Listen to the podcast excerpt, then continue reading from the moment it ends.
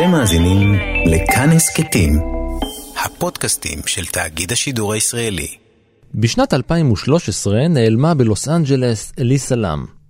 היא הייתה בת עשרים ואחת, והפעם האחרונה שמישהו ראה אותה הייתה כשיצאה ממלון בדאונטאון אל איי. שבועיים לאחר שנעלמה ראה אותה כל העולם בסרטון וידאו ממצלמת האבטחה במעלית של המלון, כשהיא מבצעת סדרה של פעולות מוזרות ביותר, מטרידות מאוד ומסתוריות להפליא. אליסה לאם כבר לא הייתה אז בחיים. למלון הזה יש היסטוריה מזוויעה של אירועים כל כך מחרידים, שזה קצת מפתיע שאחרי מאה שנה הוא עדיין פועל.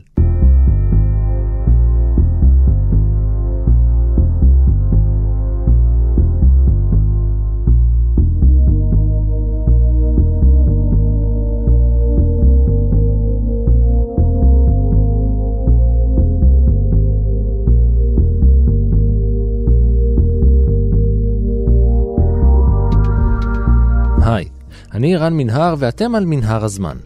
מדי פרק אנחנו מספרים לכם על מקרה שקרה בעבר מזווית שכנראה עוד לא הכרתם. הפעם אנחנו חוזרים אל מלון סטי און מיין בעיר המלאכים, שנולד במאה אחרת ובשם אחר כדי לנסות ולפתור תעלומה.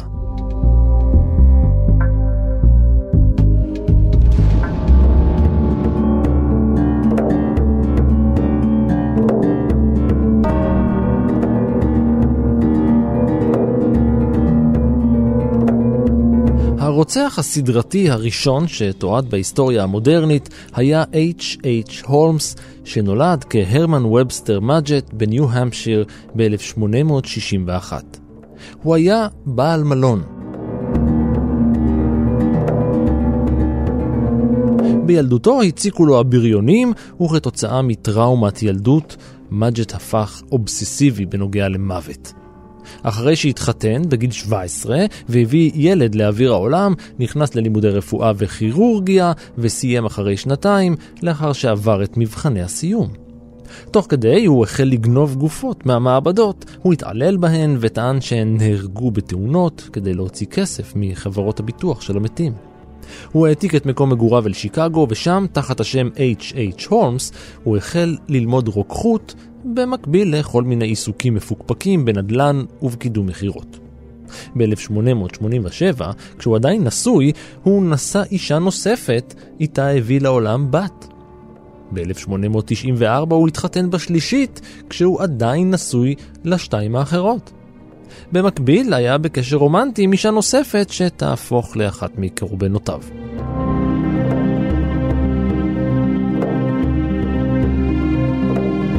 מפה לשם, האיש רכש עסק קטן בשיקגו, ואז מגרש, עליו הקים מלון. והמלון היה מבוך של חדרים ומסדרונות מהגיהנום. היו שם חדרים אטומים לסאונד, חדרים עם צינורות גז, דלתות שנפתחות רק מבחוץ, ועוד חללים תת-קרקעיים אפלים. האיש היה מחליף צוותי בנייה כמו גרביים, כך שלא היה מישהו אחד שידע על התוכנית הגדולה. בעצם, היה אחד, היה, הולמס רצח אותו.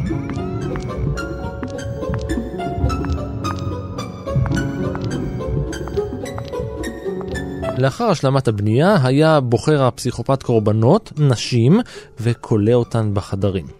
הוא היה חונק אותן ומרכז את הגופות במרתף. אז הוא היה מתעלל בגופות ברמות קשות, מאוד.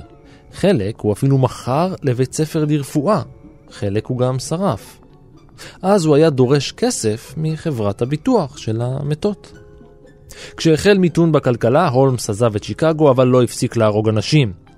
אחרי שנתפס, יוחסו לו בסך הכל מינימום של עשרים רציחות, כשיש הערכות כי מדובר על למעלה מ-מאתיים. במשפט שנערך לו הוא הודה ב-שלושים מקרים, כשחלק מהקורבנות שהעיד כי רצח בכלל היו בחיים. בכל מקרה, אחרי המשפט הוא נתלה בן שלושים וארבע. המלון שבנה נשרף באורח פלא. הגיוני שמלון שהתרחשו בו כל כך הרבה מקרי מוות מזעזעים לא יאריך ימים. אבל מלון אחר, בלוס אנג'לס, שרד למרות כל מקרי המוות שקרו בו.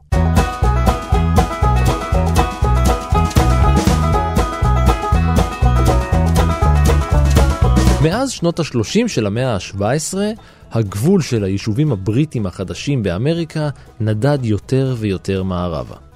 באמצע המאה ה-תשע עשרה כבר חיו בקליפורניה שבחוף המערבי עשרת אלפים בני אדם. אלה היו קליפורניוס, תושבים היספנים ילידים שחיו בחוות באזור שהוא היום לוס אנג'לס.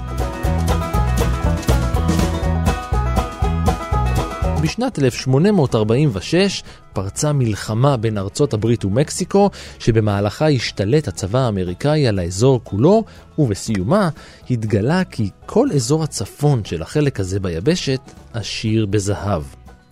אלפים על אלפים עשו את דרכם בחרקרות ועל גבי סוסים אל המערב, חלקם הפליג והקיף את אמריקה הדרומית, חלק חצה את היבשת דרך פנמה מוכת המחלות.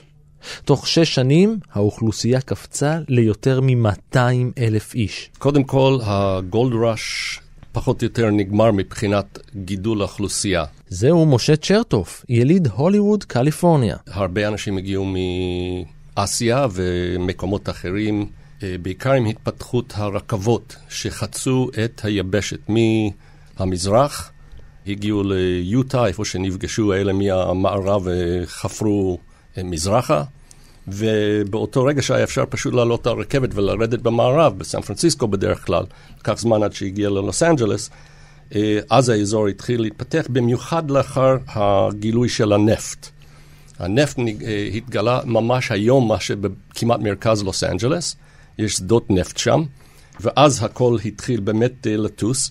מי שהיה ביקר בלוס אנג'לס מכיר את הלבריה טרפיץ, שזה בעצם אגמים של זפת שנפלו לתוכם, נדבקו ו- ולא יוכלו לצאת מהם, הדינוזאורים למיניהם, ושלדים שלדים שלמים נשלפו משם בצורה מושלמת, כך שאי אפשר לשוות עם שום דבר אחר שמצאו עד אז, וזה בעצם העיד על כמות הנפט שיש גם מתחת לקרקע.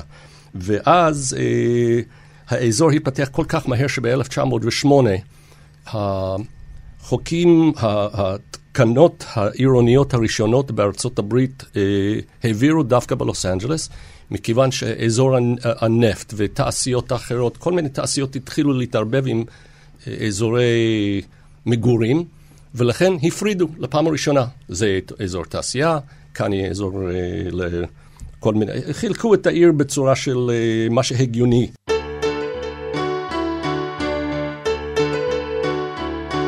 בשנת אלף תשע מאות לוויליאם בנקס הנר היה רעיון. מלון שיערך אנשי עסקים שנמצאים בדרכים וגם תיירים. בכל זאת, קליפורניה הייתה כמעט תמיד יעד מועדף, ובתחילת המאה הקודמת חוותה העיר התחתית של לוס אנג'לס גל בנייה של מלונות יוקרה. לואי לסטר סמית עיצב את המלון החדש בסגנון הבוזר. עם לובי עשוי שיש, חלונות ויטראז' עשירים, פסלים עשויים אבן בהת ודקלים. הבנייה החלה בשנת אלף תשע מאות עשרים וארבע, נמשכה שלוש שנים ועלתה מיליון דולר. זה הרבה מאוד כסף. היום מדובר ביותר מ-חמישה עשר מיליון דולר. בשנת אלף תשע מאות עשרים ושבע נחנך ברוב פאר והדר מלון סיסל, ודי מהר הפך על שש מאות החדרים שבו לאטרקציה תיירותית. אלא שלהיסטוריה היו תוכניות אחרות, ותוך שלוש שנים הגיעו שנות ה-שלושים, והשפל הכלכלי הגדול ייבש את ארצות הברית.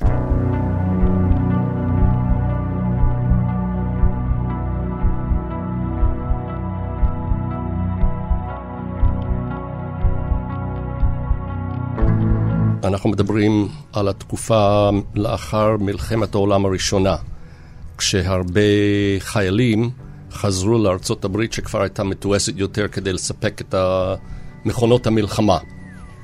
אבל לא התכוננו, כמו שאנחנו היום עושים בצורה שוטפת, הם לא התכוננו לקבלת אותם המסות של האנשים שחזרו מהמלחמה. בהתחלת הקפיטליזם המכוער של מיליונרים של היום, זה כמו מיליארדרים, אנשים השקיעו בדברים שלא, בסופו של דבר הפכו להיות בועה.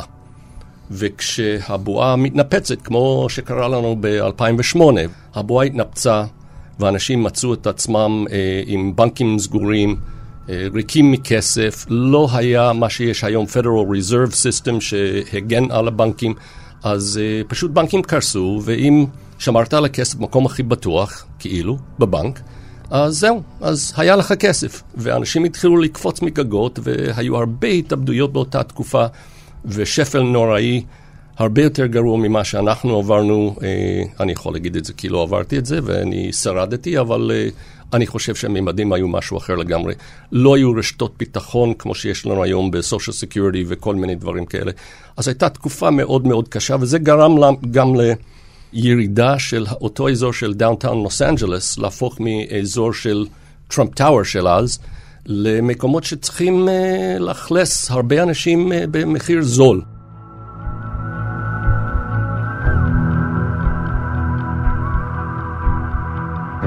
אלון סיסל שרד את השפל. בשנות ה-ארבעים הוא נותר אחד המקומות היחידים שהיוו אטרקציה כיעד אופנתי לאנשי עסקים ותיירים, למרות המצב הכלכלי העדין.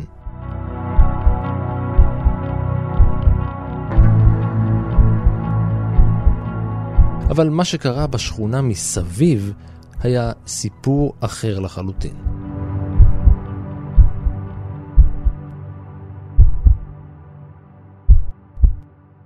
מלון סיסל נבנה ופעל ברחוב הראשי של לוס אנג'לס, רחוב מיין, בדאונטאון אל איי.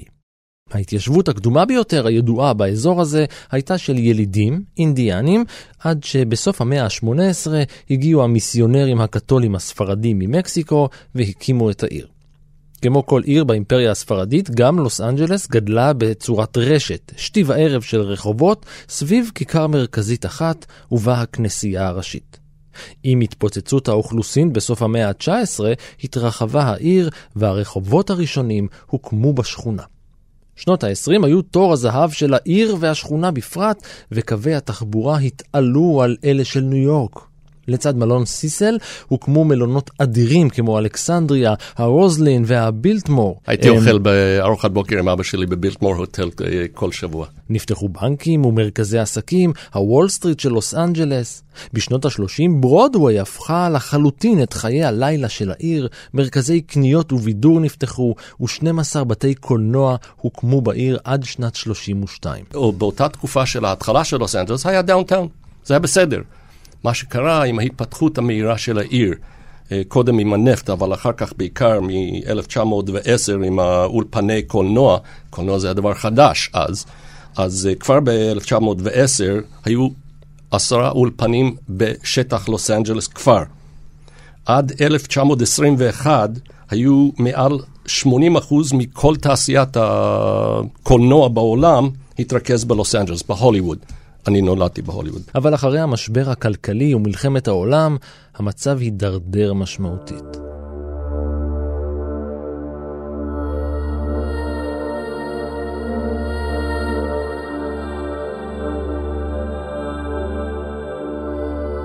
האוכלוסייה, וכתוצאה מכך גם הרשויות, החלו להתרכז בפיתוח הפרברים.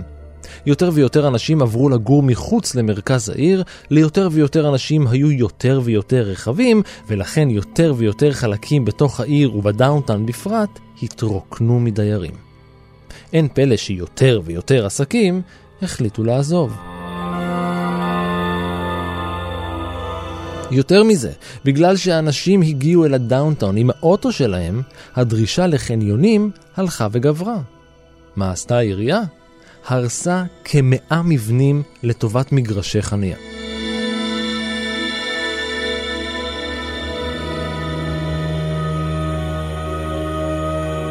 הדאונטאון הפך לאחד האזורים המוזנחים והעניים בעיר.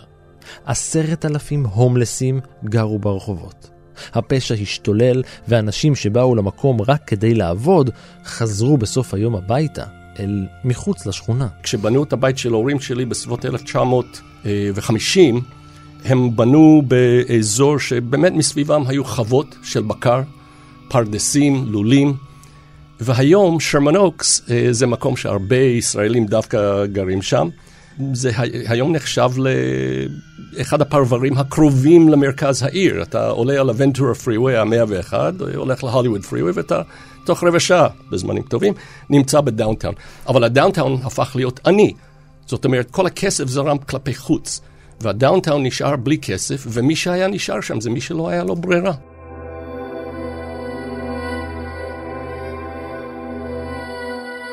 בשנות ה-חמישים שונה שמו של הרחוב ממיין לסקיד רו. זה שם שלא דווקא יוצא מלוס אנג'לס, אבל זה הסקיד רו אולי הגדול המפורסם ביותר, והמשמעות זה שמי שעבד בתעשיית העצים, זאת אומרת קריטת עצים, איך מביאים אותם בעצם לבתי תעשייה של העץ, היו מגלגלים אותם כלפי מטה, עד שנפלו לתוך הנהר, והיו זורמים יחד עם הבולי עץ ענקים, עד למקום איפה שהיו מתחילים לחתוך אותם לפרוסות, ואחר כך הלאה והלאה. חוטבי עצים היו מעבירים את בולי העץ שלהם לנהר הסמוך על ידי החלקה ברחובות משומנים. ואם היית יורד עם העץ כלפי מטה, היית מגיע לסוף, היית צריך לחזור להתחלה כדי להתחיל את התהליך שוב עם העצים הבאים, זה המקום הנמוך ביותר, והיית צריך לטפס כלפי מעלה, לצאת משם, כדי, אז אותו דבר כלפי אותו איש שנמצא בתחתית החברה, וצריך לטפס כלפי מעלה. בהרחבה, המונח החל לתאר מקומות שבהם אנשים ללא כסף ושום דבר לעשות, התאספו והפך למונח גנרי בארצות הברית לרחוב מדוקה בעיר. הסקיד רו היום, שרק נעשה השוואה, יש היום ארבעת אלפים ושבע מאות אנשים שגרים בסקיד רו בלוס אנג'לס, שבאופן קבוע היו גרים שם אלפיים ושבע מאות אנשים, שזה היה האזור העניים, איפה שהיו גרים אנשים באופן קבוע בכל ארצות הברית, וזה כך היה אז משנות ה-שלושים של המאה הקודמת.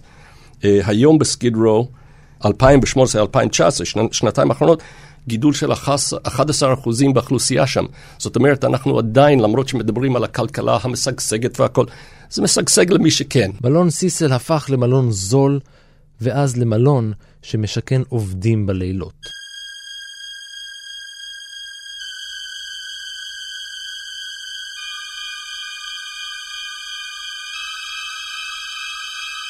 אף אחד עוד לא ידע את זה, אבל עתידו של מלון סיסל כבר נכתב. בשנת שלושים ואחת הגיע דאבליו קיי נורטון בן ה-ארבעים ושש מהעיר מנהטן ביץ' שבקליפורניה, ונרשם בקבלה תחת השם ג'יימס וויליס משיקגו. הוא עלה לחדרו, שם התאבד בבליעת גלולות רעל. המקרה הזה, שבזמנו היה חד פעמי, היה הראשון בשורה ארוכה של מקרים דומים. עוד באותה השנה, בנג'מין דודיץ' בן ה-עשרים וחמש ירה לעצמו בראש באותו המלון. אחרי שלוש שנים, לואי בורדן, חייל בחיל הרפואה, שיסף לעצמו את הגרון ומת. שלוש שנים לאחר מכן, גרייס מגרו, בת ה-עשרים וחמש, התאכסנה במלון יחד עם בן זוגה, המלאך אם דאבליו מדיסו, בן ה-עשרים ושש. המשטרה מצאה את הגופה שלה מרוסקת, לאחר שנפלה או קפצה מחלון החדר בקומה התשיעית. אחרי שנה התאבד בקפיצה מהמלון גם לוחם האש רוי תומפסון.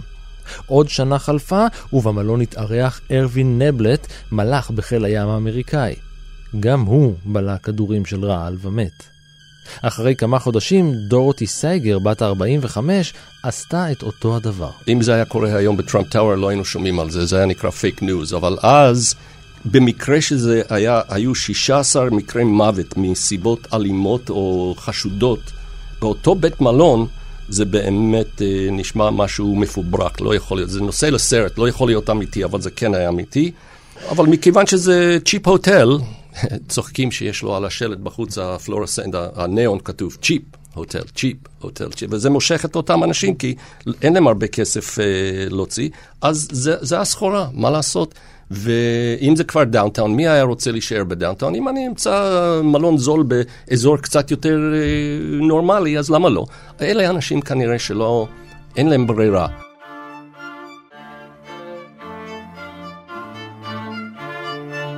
בשנת ארבעים וארבע התרחש במלון אחד המקרים המוזרים והמזעזעים.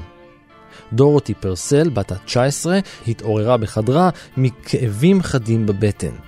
היא צלעה אל חדר האמבטיה, שם, באורח לא צפוי לחלוטין, היא ילדה תינוק. היא אפילו לא ידעה שהיא בהיריון. היא הייתה בטוחה שהוולד נולד מת, ולכן הדבר ההגיוני שנראה לה נכון לעשות הוא להשליך את הילוד מהחלום.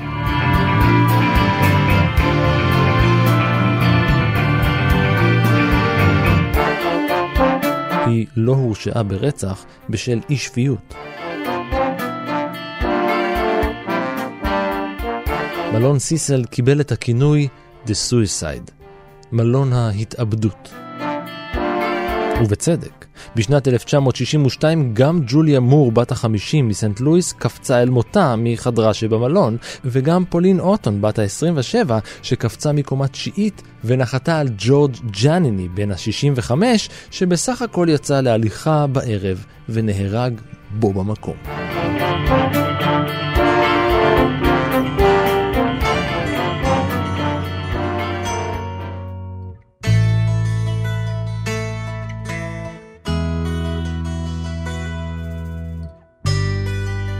הייתם מצפים שמלון שמתרחשים בו כל כך הרבה מקרי התאבדויות, אם לא לסגור את שעריו, לפחות יעשה משהו בנידון. אבל למלון סיסל הייתה בעיה נוספת.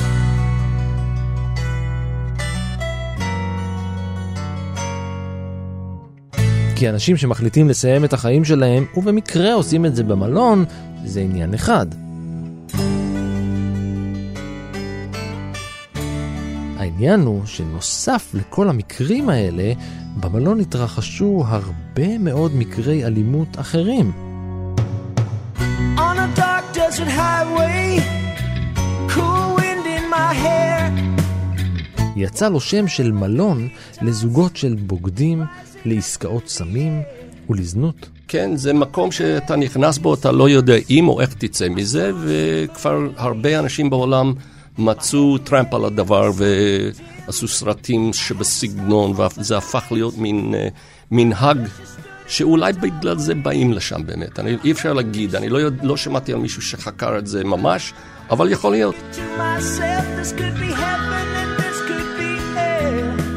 ועכשיו, בנוסף לכל זאת, בואו נוסיף עוד נדבך לחיים הקשים של מלון סיסל. רוצחים סדרתיים.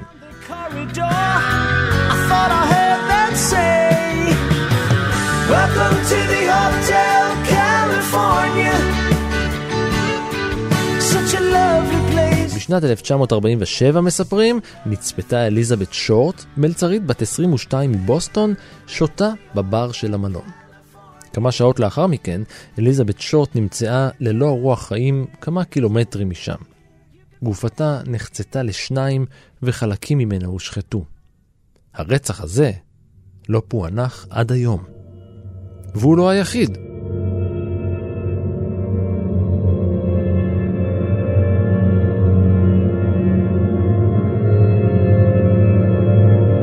בשנת שישים וארבע, גולדי אוסגוד כבר יצאה לגמלאות ממרכזיית הטלפונים בעבדה, והיא חיה חיים שקטים כדיירת במלון סיסל. היא נהגה להכין את הציפורים בכיכר לא רחוק משם, אותה כיכר אליה נהג להגיע גם ז'אק אלינגר. הוא נעצר לאחר שנראה לובש בגדים מוכתמים בדם, ואחרי שגופתה של גולדי נמצאה בחדרה לאחר שהותקפה באכזריות, נאנסה ונדקרה למוות. ז'אק אלינגר נוקה מאשמה, והרצח נותר לו פתור. בשנת שמונים וארבע התאכסן במלון ריצ'רד רמירז, הידוע בכינויו נייט סטוקר, הצייד הלילי. רמירז היה ידוע בסקידרו כפורץ שהיה נכנס לבתים של אנשים ותוקף אותם.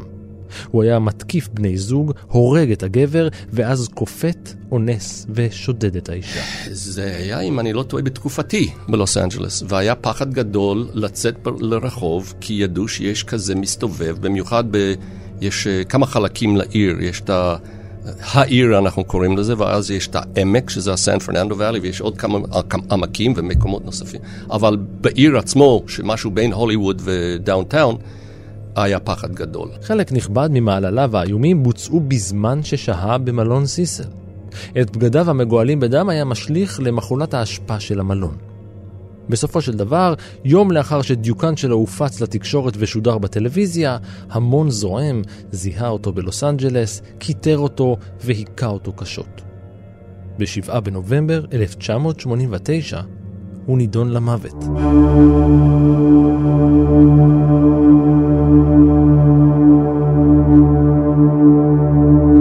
ג'ק אונטרווגר האוסטרי, שהשתחרר בשנת תשעים מהכלא אחרי שישב בו שש עשרה שנה, התכוון לחכות את מעשיו של רמירז, ולכן בשנת תשעים ואחת הוא התאכסן במלון סיסל.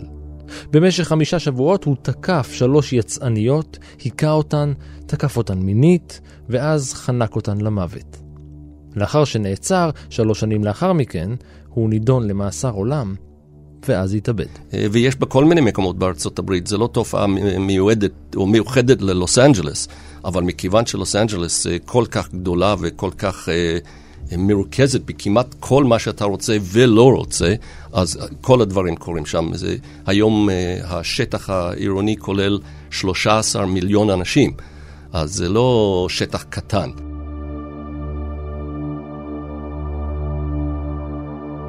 כאזרח אמריקאי שרוצה ומתכוון להצביע בבחירות הקרובות, תרשה לי לא ללכלך יותר מדי, אבל האמריקאים איבדו את זה מזמן. Uh, הרבה תופעות משוגעות ביותר קורות שם.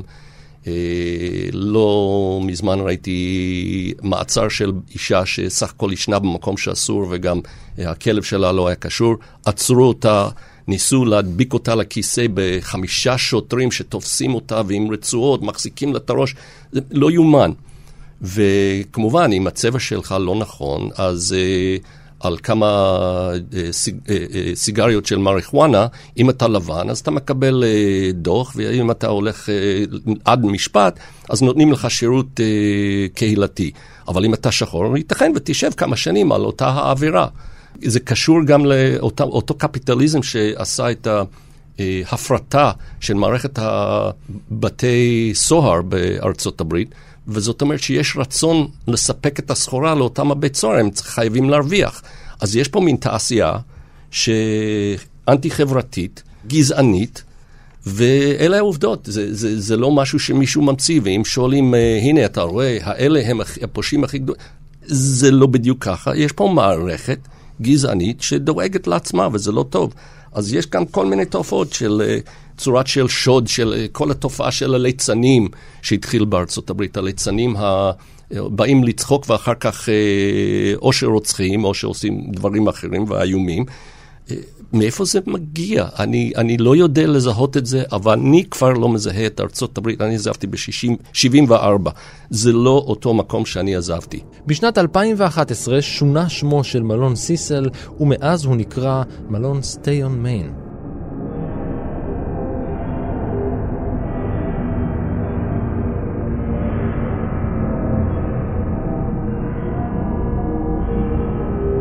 לפני שש שנים, חזר מלון סיסל לחדשות ועשה כותרות בינלאומיות, שוב בנסיבות מזעזעות.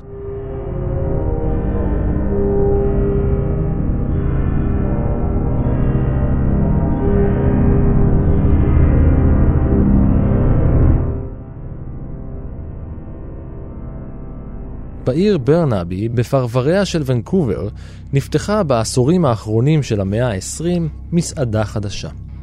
זו הייתה מסעדה שהקימו דיוויד ויינה לם, מהגרים מהונג קונג. לם הו יי, אחת מבנות המשפחה, קיבלה את השם המקומי אליסה, וכשגדלה היא הובחנה כסובלת מהפרעה דו-קוטבית ומדיכאון, וקיבלה מרשם לארבע תרופות שונות. לא אחת הייתה יוצאת ונעלמת לתקופות קצרות. כשהגיע הזמן היא נרשמה ללימודים באוניברסיטת בריטיש קולמביה בוונקובר, אולם בינואר אלפיים ושלוש עשרה, כשהיא הייתה בת עשרים ואחת, היא עזבה הכל ויצאה שוב לתקופה. הפעם היא שמה את פעמיה דרומה ופצחה בטיול ארוך בארצות הברית.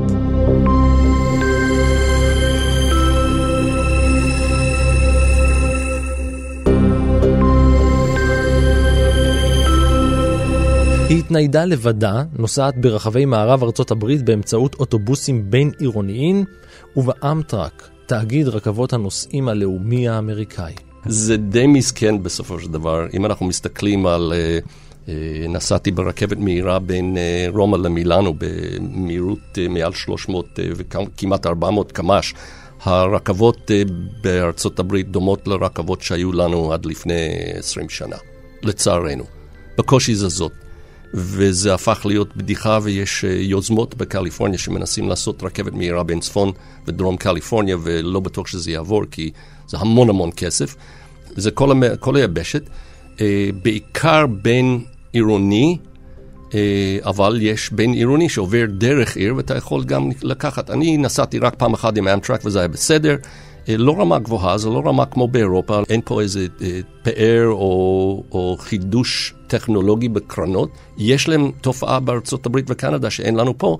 לוקחים טריילרים שלמים של חומר ממכרות וכל מיני מוצרים תעשייתיים, מעלים אותם על אה, פלטה, על קרון פלטה, מובילים את זה לחוף לחוף, כולל גם מכוניות. אתה רוצה לעבור מניו יורק ללוס אנג'לס, אתה רוצה לנסוע, אתה שם את האוטו על הרכבת, אתה מוריד אותו בלוס אנג'לס. מדי יום הקפידה אליסה לאם להתקשר אל הוריה המודאגים בקנדה.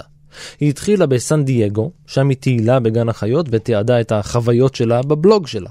משם המשיכה אל לוס אנג'לס, וב-עשרים ושמונה בינואר נרשמה בקבלה של מלון סטי און מיין, הלאו מלון סיסל. היא קיבלה חדר בקומה החמישית, זה היה חדר עם דייר נוסף, שאחרי יומיים התלונן להנהלת המלון שהדיירת החדשה מתנהגת בצורה מאוזרה. לם הוא עברה לחדר פרטי. אחרי חמישה ימים בהם יצאה לאתרים תיירותיים, ב-שלושים ואחד בינואר לם הייתה אמורה לעזוב את המלון ולהמשיך במסעה אל סנטה קרוז.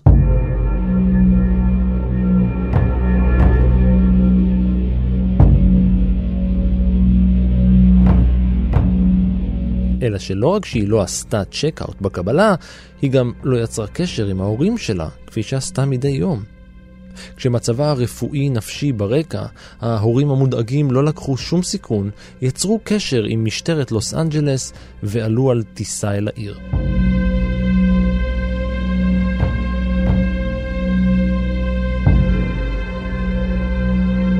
המשטרה חיפשה במלון.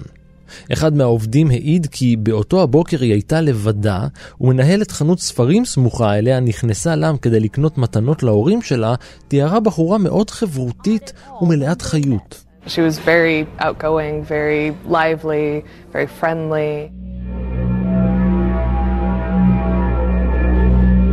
בחדרה של לם לא נמצא שום דבר שיכול להסביר לאן נעלמה, וחלבי גישוש שוחררו ברחבי המלון ועל הגג כדי לנסות ולשפוך אור על המסתורין. שום דבר. שבוע חלף ולא היה שום קצה חוט שיוביל לפתרון התעלומה. משטרת לוס אנג'לס הפיצה אלונים ומודעות עם תמונות של אליסה לאם ושיתפה אותם אונליין. We're seeking to get this photo out so we can uh... find Alissa. Uh, again, she's been missing since the thirty-first, and uh, she was down in Los Angeles, in our area just... זו הייתה הפעם הראשונה שהציבור והתקשורת נחשפו לפרשה. We're continuing the investigation now, and we're looking for your help. עוד שבוע חלף, ושום דבר לא קרה. ואז החקירה קיבלה תפנית לכיוון הביזר והבלתי מוסבר.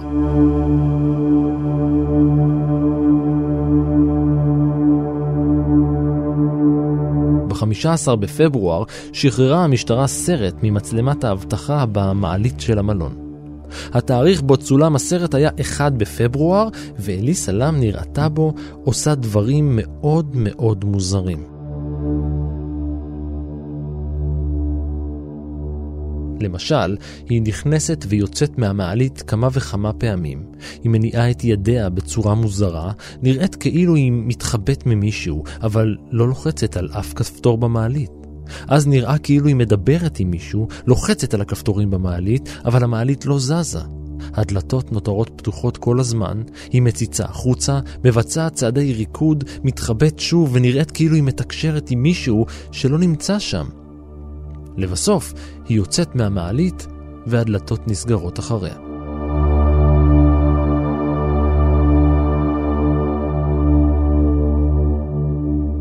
יש כמה דרכים לעכל את מה שרואים בסרט כמו שאנחנו היום. לא כל אחד שרואה מה שהוא ראה בסרט, מבין אותו דבר או קולט אותו דבר.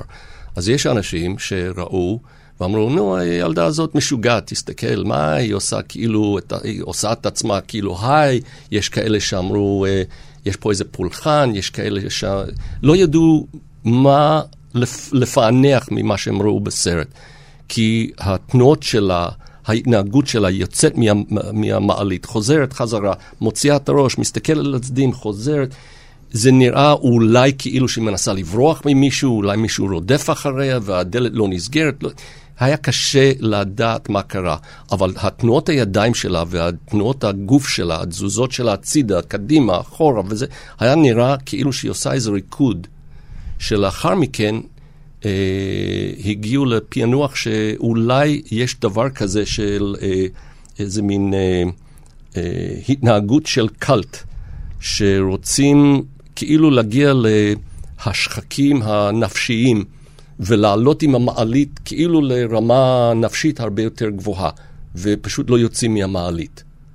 אז אנשים שמאמינים בתיאוריה הזאת או שמעו על הדבר הזה, ישר קפצו על זה. יש לנו כל מיני אנשים שמחפשים את הפיקנטריה בכל סיפור או את הקונספירסי.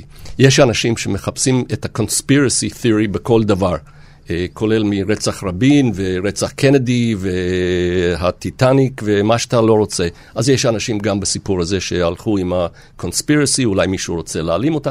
כל אחד רואה משהו אחר. יחד עם ההיסטוריה הקשה והאיומה של המלון, ההתעניינות הציבורית והתקשורתית במקרה הזה הייתה גדולה. הווידאו הזה רק ליבה את האש. סרטון המעלית של אליסה לם הפך לוויראלי עם עשרות מיליוני צפיות ודיונים אונליין בארצות הברית, בקנדה ובסין. מי שראה את הסרט לא היה יכול להישאר אדיש. זה בטוח.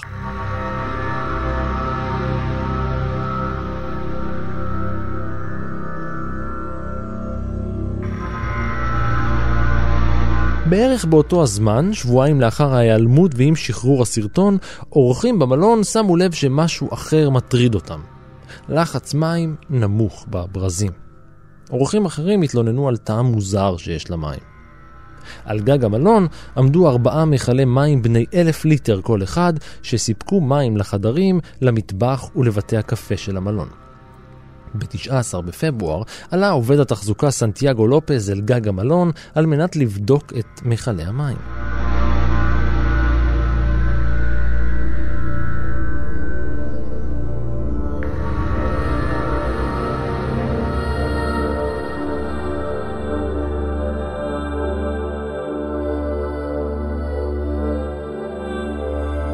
ושם, באחד המכלים, הוא גילה את גופתה העירומה של אליסה לם, צפה במיכל הסגור לצד בגדיה.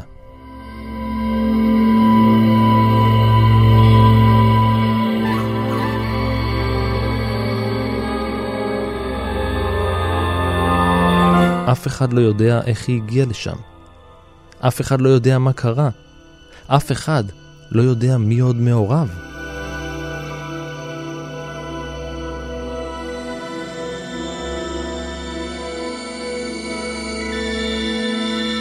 קודם כל, לא כל אחד יכול להגיע למחלים. מאוד לא פשוט להגיע לשם. זה עם כל מיני מחסומים וצריכים קוד כדי להיכנס והכל.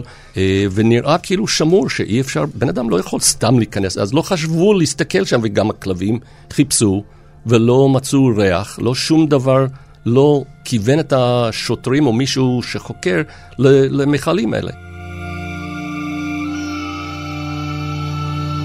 כדי לחלץ את הגופה, היו צריכים לרוקן ולנסר את מיכל המים, כיוון שהפתח שלו היה קטן מדי מכדי להוציא אותה.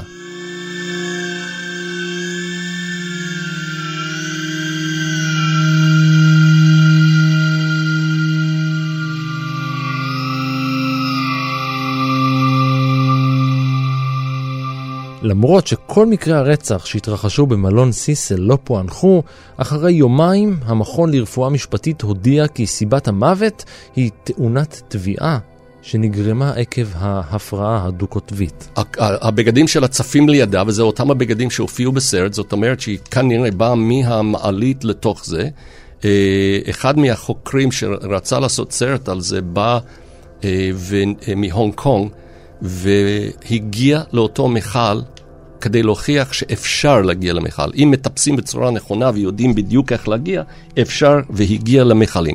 ובאמת היא הגיעה למקום הכי גבוה במלון, ומי יודע אם היא עוד המשיכה הלאה למעלה, אבל נראה לי שלא. כשפורסם דוח הנתיחה הסופי, ארבעה חודשים לאחר מכן, נראה שלם לא השתמשה באלכוהול או בסמים אסורים, רק בתרופות שקיבלה, וכנראה שלא לקחה אותן בצורה סדירה.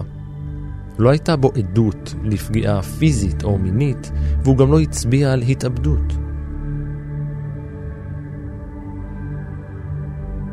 מלון סיסל המשיך לאבד מיוקרתו. העיתונאי סטיב אריקסון, ששהה במלון לאחר הרצח, כתב: מלון סיסל יחשוף בפניך את הדבר ממנו אתה בורח. תוך כמה חודשים היו מאוכלסים בו רק שלושים חדרים. עשרה אחוז מתפוסת המלון.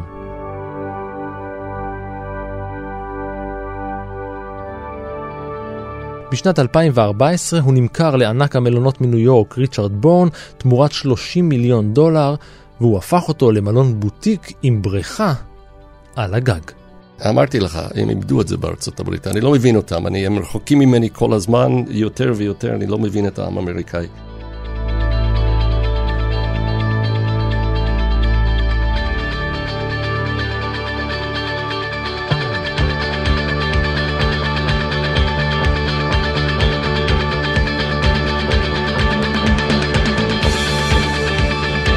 ועד כאן מנהר הזמן להפעם. תודה למשה צ'רטוב, תודה גם לאור מנהר שהזמין רום סרוויס והיה על ההפקה, ולניר גורלי שעשה צ'קין והיה על העריכה. תודה גם לאסי לנץ שהציע את הרעיון בפייסבוק. גם אתם מוזמנים להמשיך ולעקוב אחריי ברשתות החברתיות, גם בפייסבוק, גם בטוויטר, להגיב, להציע רעיונות ובעיקר להתחבר. אני ערן מנהר, נשוב וניפגש בפרק הבא. I wanna tear down the walls that hold me inside. I wanna reach out and touch the flame where the sheets are